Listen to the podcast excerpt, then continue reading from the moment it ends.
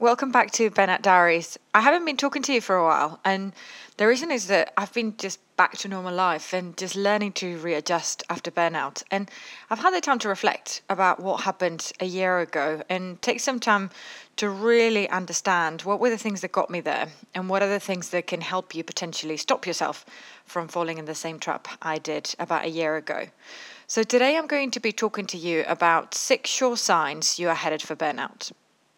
As you know, about a year ago, uh, in November 2016, I thought I had a stroke. In the middle of a conference call, my face dropped and I felt dizzy and I was rushed to hospital for a scan. It turned out not to be a stroke, but after repeat incidents of these weird seizures, we eventually found out I had burnt my brain by binging on cortisol, the stress hormone. It took me the best part of six months out of the office to get these seizures under control and resume normal life. And having now been back at work for nearly five months, I find it absolutely astonishing that I didn't see my very own burnout coming. The writing was on the wall in big, bold letters, and I seem to have missed it altogether. But then again, I'm not alone. 52% of UK employees claim to have experienced one or more symptoms of overwork or burnout in the last six months.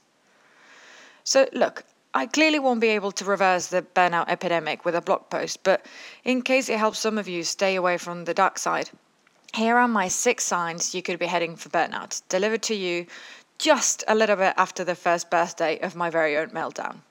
I learned them the hard way so that you don't have to. So, for number one, uh, you are the burnout type. Some of us are more burnout prone than others. If you are a perfectionist or an insecure overachiever, I'm afraid you have more tickets in the burnout lottery than the average punter. Make sure you watch for what is called the burnout cycle. So, are you feeling a compulsion to prove yourself? Have you set your personal expectations so high that you're taking more and more work to support your inner notion of irreplaceability and to get some extra pats on your insecure head?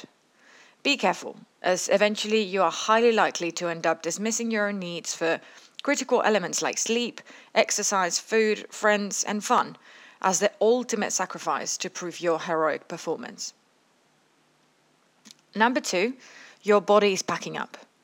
Are you feeling exhausted all the time, even after a decent night's sleep? Are you catching every illness that is going around in the office? These are sure signs that you have started to take your body too far and that you are compromising your immune system through overexertion. So, for number three, your mind is on overdrive. Are you struggling to sleep because your head is spinning with thoughts? Do you catch yourself lost in relentless mind chatter in the middle of the day? Do you feel distracted and unable to focus? Have you become more forgetful than normal? When your mind is overactive, it's probably replaying past events or getting angry, upset, stressed about events in the future. This overactivation of your fight or flight response is called allostatic load and is basically wear and tear on your brain and body, which in the short term can lead to you burning out, but in the long term, it can affect your metabolism, your immune system, and also the aging of your DNA. So, this is really not fun. So for number four, you're acting weird. Are you a little bit more cutting than normal? Does everyone around you irritate you? Do you have a little bit of a shorter fuse? Are you a bit jumpy and jittery? Are you binging on alcohol or food or completely starving yourself? If you're catching yourself reacting poorly to things that you'd normally take on your stride and displaying more extreme and addictive behaviors, you're definitely headed for a crash. Also, if people around you are starting to notice and confront you and you feel offended or just fend them off with a cutting, I'm fine, you're probably already there. For number five, you feel guilty, overwhelmed, and helpless. Are you procrastinating more than normal? Are tasks that taking you significantly longer than they should? Are you cramming your diary with work and social events only to feel overwhelmed and cancel at the last minute? Are you feeling guilty because you can't do everything you should and letting everyone down?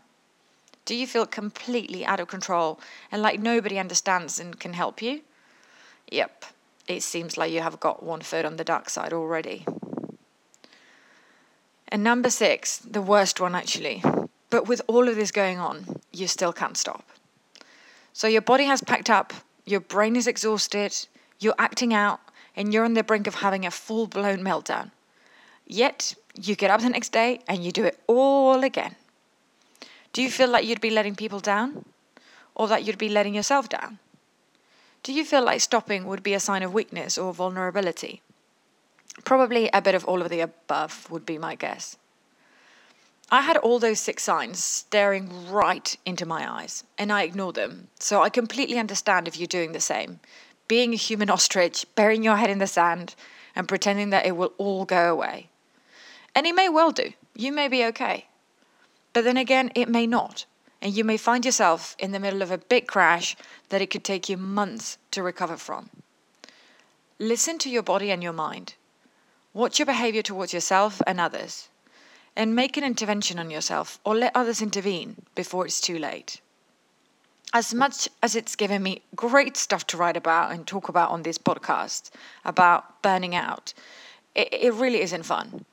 It not only trusses your body and your brain, but it wreaks havoc with your self esteem and it can be very damaging to your relationships too. So watch out for those six signs and stop yourself from coming over to the dark side. Keep it balanced, guys. Work hard and stay well. Much love and cortisol, Paula.